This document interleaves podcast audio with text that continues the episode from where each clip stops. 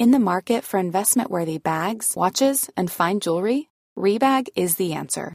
Rebag is a luxury resale platform where each piece is carefully inspected by experts to ensure quality and authenticity. Use Rebag to buy and sell finds from the world's top brands, including Louis Vuitton, Chanel, and Cartier. Head to Rebag.com to get 5% off your first purchase with code REBAGNEW. Shop today at Rebag.com. That's R E B A G.com. And use promo code REBAGNEW for 5% off your first purchase. Ready to pop the question? The jewelers at BlueNile.com have got sparkle down to a science with beautiful lab grown diamonds worthy of your most brilliant moments. Their lab grown diamonds are independently graded and guaranteed identical to natural diamonds, and they're ready to ship to your door. Go to BlueNile.com and use promo code LISTEN to get $50 off your purchase of $500 or more. That's code LISTEN at BlueNile.com for $50 off. BlueNile.com code LISTEN. Coming up on Choppers Politics. A lot to do and a short time to do it in. So it's going to be an exciting ride for the next 18 months, I think. Hello and welcome to Choppers Politics Podcast. Now, we're here a bit later than usual with up to date analysis of local elections in England, which saw thousands of council seats up for grabs. It's the first electoral test for the new Prime Minister, Rishi Sunak, and it's made for grim news for the Tory party, while Labour and the Liberal Democrats, and the Greens too, are cock a hoop. With me to discuss the fallout from these elections and what they mean for the next general election are Martin Baxter, the founder of Electoral Calculus, and Tony Diver, political editor of the Sunday Telegraph. And because the results are still coming in, I should say that we are recording this just before tea time on Friday. So some figures will be different in your Saturday's Daily Telegraph. Martin Baxter from Electoral Calculus, welcome to Choppers Politics Podcast. Great to have you on. Hi, Chris. And you, Tony Diver, here in Telegraph Towers. Good to have you on, Tony. Hello. Martin Baxter first. Who won? Well, our short answer is Labour won. So we are here recording this on uh, Friday afternoon. We've got about a third of the results in, but it looks like Labour are on course to win uh, hundreds of seats, and the Conservatives are going to lose hundreds of seats on our figures. Labour it would imply a national vote share lead for Labour over the Conservatives of about 15%, which would be enough for a very huge. substantial majority. Yes. So surely Tony Diver, Keir Starmer should be relaxed today. He's on course to a Tony Blair style landslide. Well, I think the most telling thing for me was this morning listening to all of these kind of distraught Tories do the morning broadcast round saying, oh, well, oh, fine, it was a good night for Labour, but it wasn't as good as the great local elections of 1995 in which Tony Blair won 1,800 seats. It's quite quite striking that that is the yardstick that Keir Starmer is now being measured by, the most successful local elections for, I, mean, I think it's the most successful elections in Labour Party history, the thing that preceded the great landslide. Um, it does feel to me very much like the Tories had already accepted they were going to lose and are Yeah. now sort of desperately trying to point out it's not, it's not as bad as it possibly could have been. We're going to resist doing forecasting Martin Baxter on what the result will be because by the time this comes out, the result result will be out. And I don't, don't want to embarrass you. But it looks then like Starmer is making the advances he needs to make, right? Because if you look at where he's won, he has won big in places that might be expected to go for the Conservatives. Yeah, so overall, to win a general election, Labour need a lead of about 5% over the Conservatives. In the polls at the moment, they've got about 15%, and that's very consistent with what we're seeing in the local elections. Here, it's um, different people got different measures, but the numbers are between 11 and 15%. So all of that is enough. On the other hand, we do see a little bit of what we saw last year, which is the Conservatives are generally unpopular and are losing seats.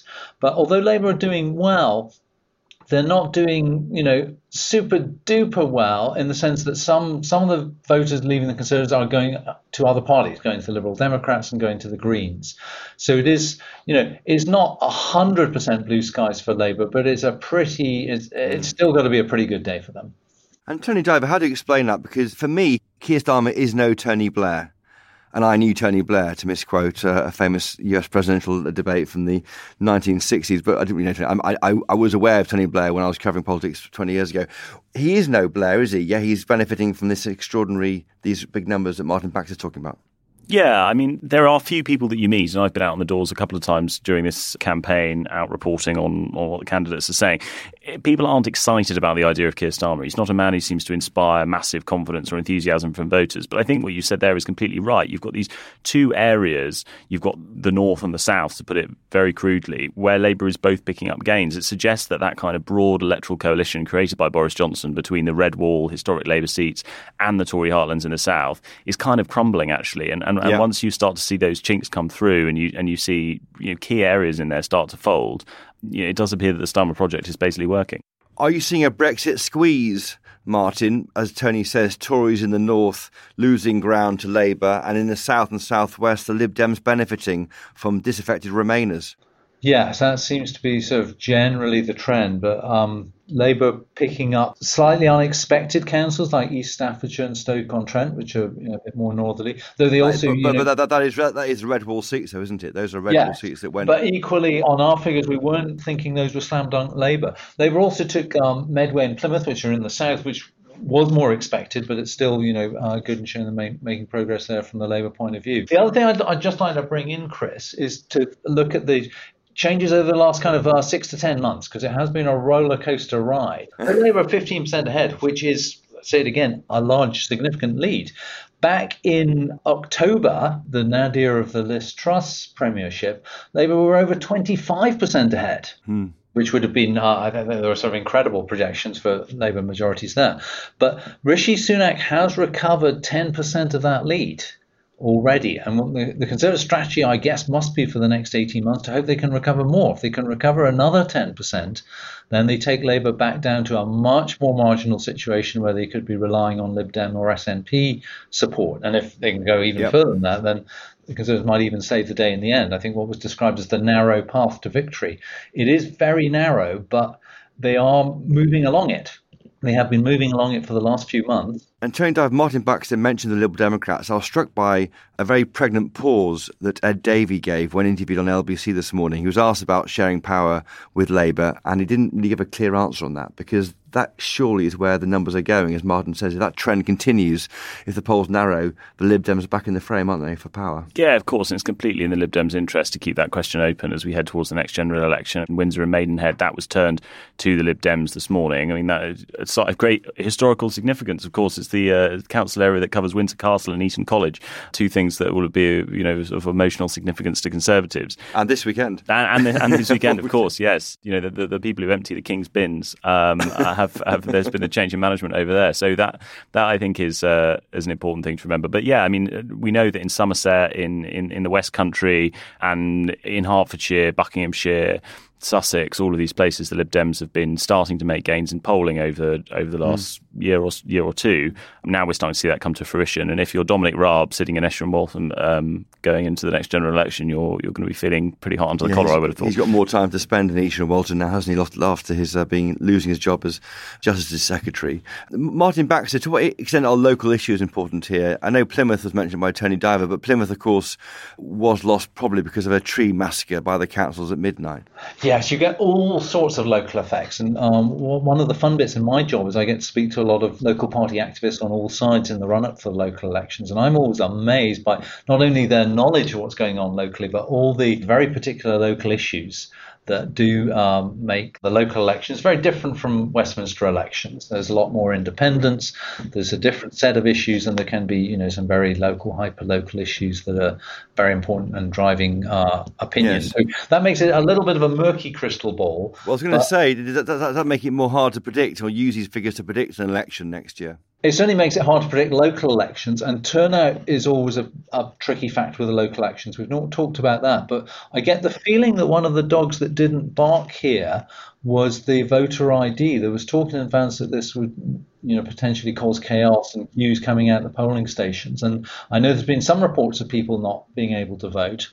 But my own polling station yesterday, they said they hadn't turned anybody away. I've heard that they're taking some out of date ID in some places. Yes, my tellers yesterday said the worst that happened was somebody arrived with two forms of ID and only one of them was valid. And that was as close as they got to a refusal. So that, that seems to have passed off uh, perhaps better than it might have done, though I'm sure there's still been some instance. The other question, and it may take us a bit of time to work this out, is whether Conservative voters have stayed at home uh, more than normal? That was the big question. That we're seeing that in the polling for Westminster as well. That lots of people who voted Conservative last time, they've not switched. Some of them have switched directly to Labour, many have not, and are, are saying don't know or won't vote. And that must be the hope of the Tory party, I'd have thought is get those people back and turning out um, yeah. and back in the Conservative column. But it, it's not guaranteed because, for instance, um, at the last general election, it's sort of less well known, but one of the reasons why Labour lost so badly was that many Labour voters stayed at home because they did not want to vote for mm. Jeremy Corbyn. And so the Conservatives could, you know, may have potentially on their side a problem a bit like that that they have to tackle. And it's hard to get voters out if you're annoyed about the removal of Boris Johnson by MPs, if you're wondering where Liz Truss is, and if your local councils have lost their seats, you lose all this kind of support infrastructure, don't you? So that's why it's so important having councillors if you're a party. Just to you, Tony Diver, we haven't talked about Scotland. Now, Scotland is a big boom possibly for Labour, isn't it? If they do win, say, 20 seats of the next general election, that could be all. That could be what counts up from one at the moment. Yeah, absolutely. And of course, Scotland's not voting in these local elections. We had our Scottish elections uh, last year, but what we have seen in the last few months is basically a complete implosion of the SNP. We've seen Nicola Sturgeon out of office, Humza Yousaf in, who it doesn't appear to be, according to the polls, particularly popular. And you've got this kind of threat of a police investigation hanging over the SNP's finances.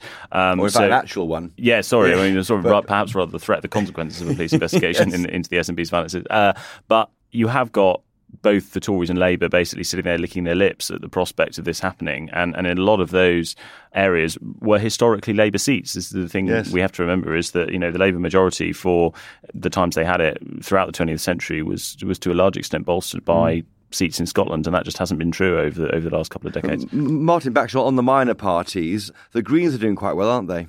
Uh, yes, it's always um, slightly hard to predict the local elections, but they are doing better than predicted. It's quite hard to work out where the kind of the green shoots will come up, so to speak. Though, of course, as ever, that's very hard for them to translate into Westminster seats at the next general election. Yeah. The Lib Dems have a similar problem there as well, but building local strength is definitely kind of part of the, the climb up the mountain if you want to get to a Westminster seat. That's how the Greens got Brighton, and it's how the, um, the yeah. Liberal Democrats often win their seats. So it will remain to be seen, obviously, how important the minor parties are. The chances are still that Labour will not need them, but if the race tightens over the next 18 months, then they, it could just come into play. And Tony Diver, we're not seeing any evidence, are we, that Reform UK is damaging the Tory party? They are calling a very disappointing set of local results. As we record mid afternoon on Friday, they have made zero gains despite fielding 500 candidates. That's right. There's a lot of talk from Reform UK about this idea that the Tories have betrayed Brexit and that they ought to, you know, they'll scoop up a lot of votes from it. I mean, actually, look at the result in Hartlepool this morning, which Richard Tice always said, Reform UK leaders always said that that was a sort of main place that he expected to pick up some votes. They actually got no candidates elected in that seat, and Labour have got 18 of the 19 seats on that council that you need in order to control it. And, you know, we, of course, remember that great Hartlepool by election in which Boris Johnson stormed to victory, and it was seen as a great sign of his success as a Tory leader. Actually, now that area is largely Labour yeah. controlled, and you know any sort of reform insurgency has completely failed to materialise. Uh, looking forward, Martin Baxter, doesn't today's results suggest that? The idea of a short term general election, maybe May or June next year, is now out of the question because it seems that time is what the Tories need to try and rein in this Labour lead in the polls. Well, never say never, but I think that's right, Chris, at the moment. That, I mean, unless the polls turn around quite quickly, I think the Conservatives will be following a Mr. Micawber strategy of uh, holding on and hoping that something turns up, poll mm. ratings turn up. You know, the best bet at the moment is that they are going to hit the buffers around or and have an election around about autumn next year. Yes, November, October time. Yes. I mean, they, they could conceivably go to December or January, January, I think, depending on the electoral arithmetic. But, you know, it's not a, not a great time to be campaigning. I don't think people liked it very much last time. So I think, yeah, it's uh, penciling in for September 24 seems about right at the moment. But if opinion if opinion changes, they could well go for a snap election if the opinion polls moved a lot, but they would have to move a lot. And all that hangs, Tony Diver, on delivery, doesn't it? on Sunak showing that, that he can do his five tests he set himself on inflation, NHS waiting lists, small small boats, and the rest. I mean, he's got to get these, he's got to deliver, hasn't he? That's right. And that's why I think we haven't had the resurgency of the sort of Boris Johnson supporters agitating to get rid of Rishi Sunak, because actually he has turned around a lot of those things quite yeah. well in the last few months. Uh, and the Stop the Boats in particular is very popular with Conservative voters and with Conservative MPs. Problem is, it's a pretty high bar to meet there. Stopping the boats altogether means zero boats, no boats crossing the channel. I mean, that is a that is an incredibly difficult thing to do. And he may well be helped by the inflation statistics as they as they come through the, the back end of this year. But there is already talk of some kind of Sunak reset of his premiership following these results. People are talking about a new number 10 drive to bring down NHS waiting lists as being the thing that they're going to sort of show to voters that they've, they've still got something to offer. But yeah, I mean, basically he set himself five tests, and if he meets them, then he might do mm. all right. But but if he can't, and that seems yeah. like the more likely option, then he'll struggle. And Tony Diver, you mentioned uh, Boris Johnson. I mean, we had all forecasts, hadn't we? A crisis for Sunak after bad results, but really, no one is saying Boris should come back. I mean, nobody is saying that. I've talked to people who normally would say that, and they are not saying bring back Boris. No, they're not. And I think people expected Rishi to be in a much worse position at this point than than he actually is. And if you're a Tory MP, there's got to be a very high bar for holding another leadership election, hasn't there? Because we've already had two last year, and they're very unpopular with voters. Voters don't like to see the internal Conservative Party turmoil affecting what's going on in number 10, and there has to be a very good reason to get rid of these people. And, and I just don't think at the moment there is a, a groundswell of people who think that that's the right thing to do. And Martin Baxter will have more tests, won't we, for the main party leaders? But the party we've most to think about is the Tories this weekend. Yes, we are getting ready to enter into the run up to the next general election, as they say. And then the Conservatives will, uh, as you mentioned already, it'll all be about delivery and the things they're trying to deliver on are quite tricky issues and they're quite long-term issues. So, you know, the key question of the concerns will be, you know, how's the economy looking in a year and a half? Yeah, they've got a, essentially a, lot to do and a short time to do it in. So it's going to be an exciting ride for the next eighteen months, I think. Yeah, and just finally, Tony Diver, to you, what should Sunak do? It seems that Starmer and Davey will carry on doing the same, but Sunak's got some thinking over the weekend. Yeah, I think so. I think the Labour's Labour's key message, which is do you feel richer than you were 10 years ago? Do you feel that your life under Conservative government has got better and more prosperous? Is a big problem for Rishi Sunak. And I think that's why the economy has to be his number one thing. Of course, he will be buoyed by whatever happens naturally in the economy, and he'll probably claim credit for that when he does. But I think there needs to be a clearer package from the Conservative government. Maybe on... a vision from from Sunak. We haven't had it yet, have we? We had five uh, five things he wants to do this year, but there's no actual credo. What is Sunakism, if it's anything? Well, yeah, and even during the Conservative leadership election, what we had was basically a kind of scattergun selection of policies, some of which were a bit more left wing, some of which were a bit more right wing. Um, yeah, I mean, voters will be asking themselves the question, what does my Prime Minister really stand for the next election? And perhaps he could offer us some of that. Some ideas would be nice, perhaps. Well, Tony Diver, our Sunday political editor, and of course Martin Baxter, an old friend of the podcast from Electoral Calculus. Thank you for joining us this week on Choppers Politics Podcast. Thank you. Thanks, Chris. Thanks. Now, what do you think these local elections mean for the next general election? Let me know. Email me, chopperspolitics at telegraph.co.uk, or tweet me. You can find us at Choppers Podcast. Right, do stay with us, listeners. Coming up, we'll be talking about whether robots are really coming after your jobs as we get stuck into AI, artificial intelligence, with Matt Warman MP, the former digital minister. Right after this.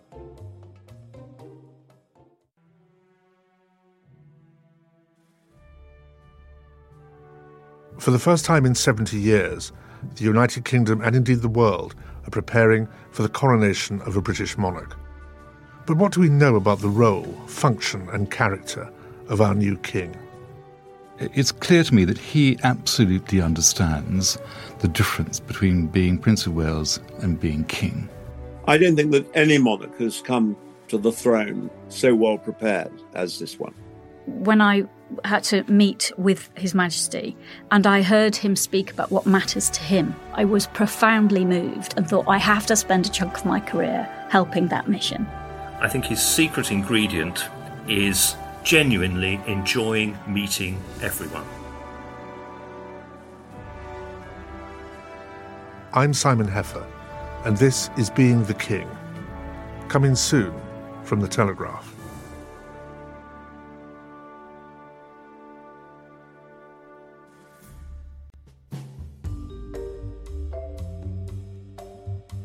And we're back. Now, away from the local elections, there's one subject that's got everyone talking this week.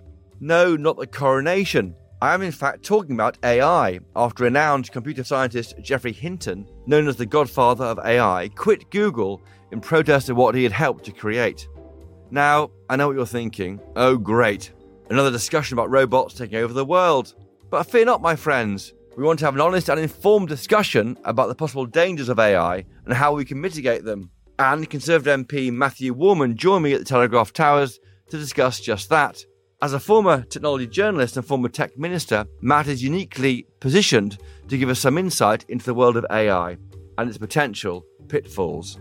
And folks, here's the kicker this entire intro was actually written by AI. Even this bit. That's right, the very thing we're talking about today is already infiltrating the media world. Well, not quite, listeners. I do think what we write is far better than computers. That was just an experiment for now. Anyway, Matthew Warman, welcome to Chopper's Politics Podcast. Great to have you Thank on. Thank you for having me. Should we be worried about AI? So, uh, the risk of giving you a very political answer, yes and no, is, is, is, the answer. So, there are potentially huge benefits to AI, whether that is augmenting existing jobs, whether that is genuinely replacing some jobs, just as previous industrial revolutions have replaced jobs. But it is also a risk to be managed. And if you think about the kind of hacks that we've seen already, supercharge those with AI is one thing that a lot of people are legitimately yeah, first worried draft, about. I'm a journalist. If you write, you can sort of instruct the AI, the app to construct an idea, and then you can edit it to make it better. That's yeah. how it might help my job. yeah, exactly. And, and for instance, if you were doing company reports on profits, for instance, then it would be very easy for automating the process that takes some of the raw data and then lets human beings add the judgment to it yes. uh, and, and, add a load of stuff around it. I saw the comments this week from Geoffrey Hinton, didn't you, the so called godfather of AI, expressing concern that the growth of AI could lead to killer robots that are smarter than humans. Let's park killer robots just now, but, but in terms of being smarter than us, that's alarming, isn't it? It is hugely alarming. And, and, look, the challenge with AI is that it's actually very hard to predict what it will do.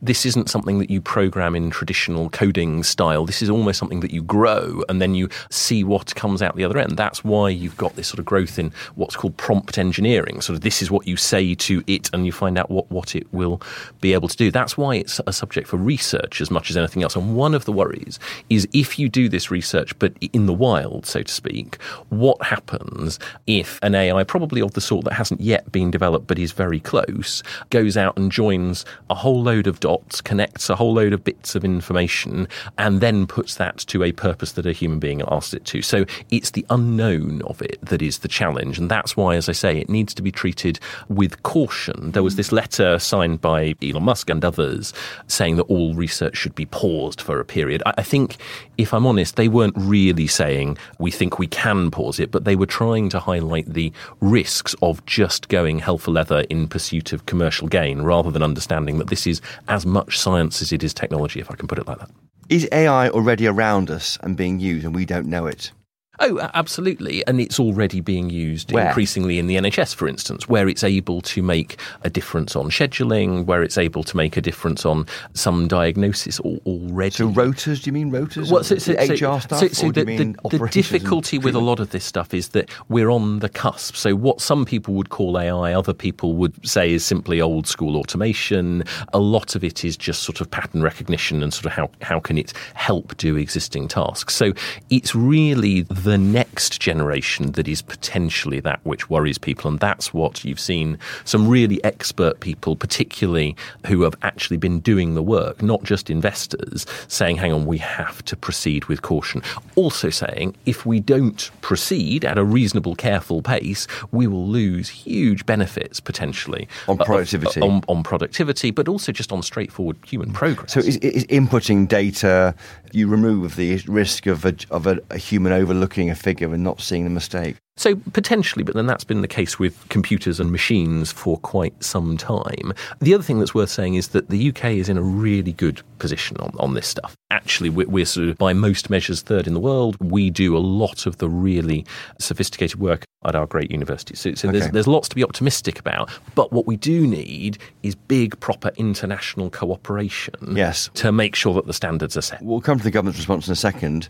How many civil servants could you abolish their jobs by, with AI? So I don't think that I would see this as something that allows you to slim down the number of civil servants that we've got. I see it as something that makes them potentially massively more productive. And that's the challenge. It's about making sure that government adopts this sorts of technology, but also that we do it knowing that it's not going to be perfect. And government has to be wary of taking risks in a way that commercial organisations can have a different attitude there was a real threat, I think. I, remember Jeremy Corbyn and his so called robot tax. He was tax automation. I think that, that came from the same space. Should unions, the left, be worried about AI? So, AI is going to revolutionise a huge number of jobs. And we know from reports, so for instance, there was a Royal Commission in the early 19th century on the then Industrial Revolution.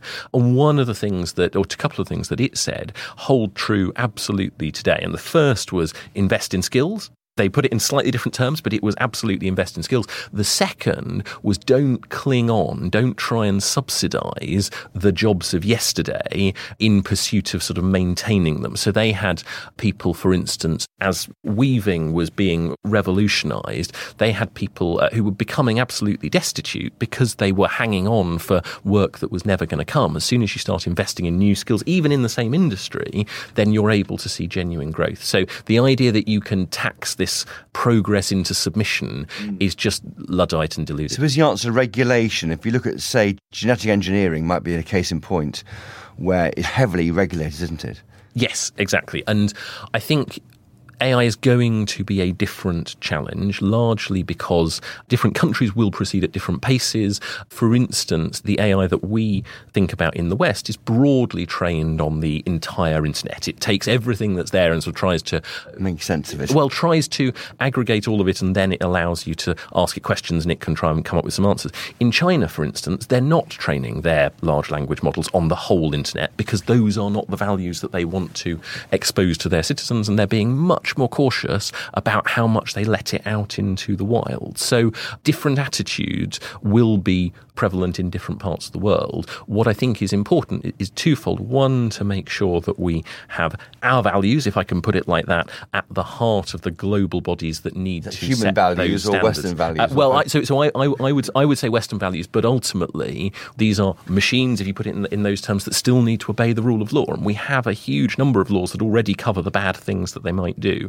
Onward, the think tank has just put out a really good report, I think, that is talking about how do we prepare for some of this stuff? How do we regulate it? And also, how do we manage the transition, which is really important because if you are going into a job that is disproportionately likely to be affected, and we don't currently know, we don't have a list of every job that is going to be revolutionised, then government needs to be aware of geographically where that is and where that is in the sort of list of skills that people need. Is that work future. carrying on now? I mean, I know you were the, I'm going to call you digital minister from July 2019 to September 2022. I'm not sure you're doing it all the time, but you were in the department, mm. the DCMS department, looking at this space. Is work carrying oh, yeah. on? Are officials aware of the risks? Oh, 100%. And there is. Uh, What's happening behind the scenes? So, well, so, so, so, there's, there's a white paper, for instance. When I was doing a, a review on the future of work for Boris Johnson, then what he was very keen on doing was making sure that government was joined up, that you're making sure both that the health service understands the potential benefits and that it understands the potential risks. So government absolutely alive to this, but it is an international problem. Not a problem, opportunity. And it's an international opportunity, exactly. And that setting of standards, yes. Britain could not do it alone. America could not do it alone. It has to be a sort of, on one level, a global endeavour. a czar, an AI czar, you know how that term is used. I mean, I, I, Would you be it, Matthew I, I, was the AI minister. We, we have an AI minister. I don't think they need someone looking over their shoulder. But, and I said, wouldn't have thought that when I was the minister. Uh, but, but I do think what government does need to do, and, and these are conversations that I've had with the Cabinet Office, for instance, is understand that this is a cross government challenge, both in terms of national security and in terms of the opportunities. Joining those dots is really important. So, in two words, don't panic. Don't panic. If I could have three words, I would say proceed with caution. Matthew Warman, Tory MP for Boston and Skegness, on a busy day here in Westminster ahead of the coronation. Thank you for joining us this week on Choppers Politics Podcast. Thank you. Thank you.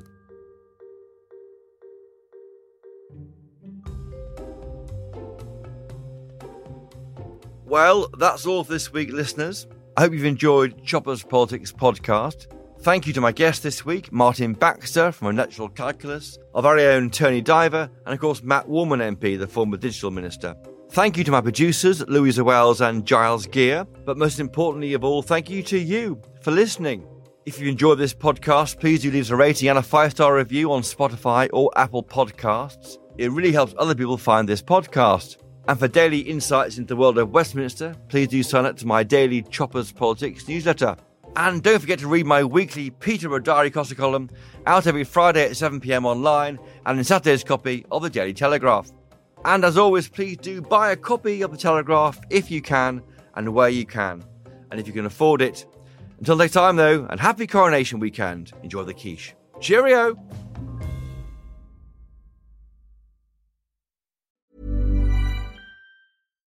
Hi, I'm Daniel, founder of Pretty Litter. Cats and cat owners deserve better than any old fashioned litter. That's why I teamed up with scientists and veterinarians to create Pretty Litter. Its innovative crystal formula has superior odor control and weighs up to 80% less than clay litter. Pretty Litter even monitors health by changing colors to help detect early signs of potential illness. It's the world's smartest kitty litter. Go to prettylitter.com and use code ACAST for 20% off your first order and a free cat toy. Terms and conditions apply. See site for details. Even when we're on a budget, we still deserve nice things. Quince is a place to scoop up stunning high end goods for 50 to 80% less than similar brands. They have buttery soft cashmere sweaters starting at $50, luxurious Italian leather bags, and so much more. Plus, Quince only works with factories that use safe, ethical, and responsible manufacturing. Get the high-end goods you'll love without the high price tag with Quince. Go to quince.com/style for free shipping and 365-day returns.